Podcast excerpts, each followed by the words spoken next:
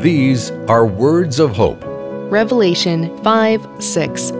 I saw a lamb standing, as though it had been slain. If we could see what is really happening when we worship God, it would be so incredible that no words could describe it. Here, John sees something truly striking. He sees a lamb standing as though it had been slain. Here, at the center of heavenly worship, is an expression of the way God meets us in our suffering.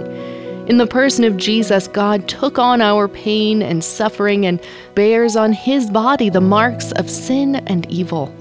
If the Lamb can bring his wounds into the throne room of God, then surely your pain has a place in worship.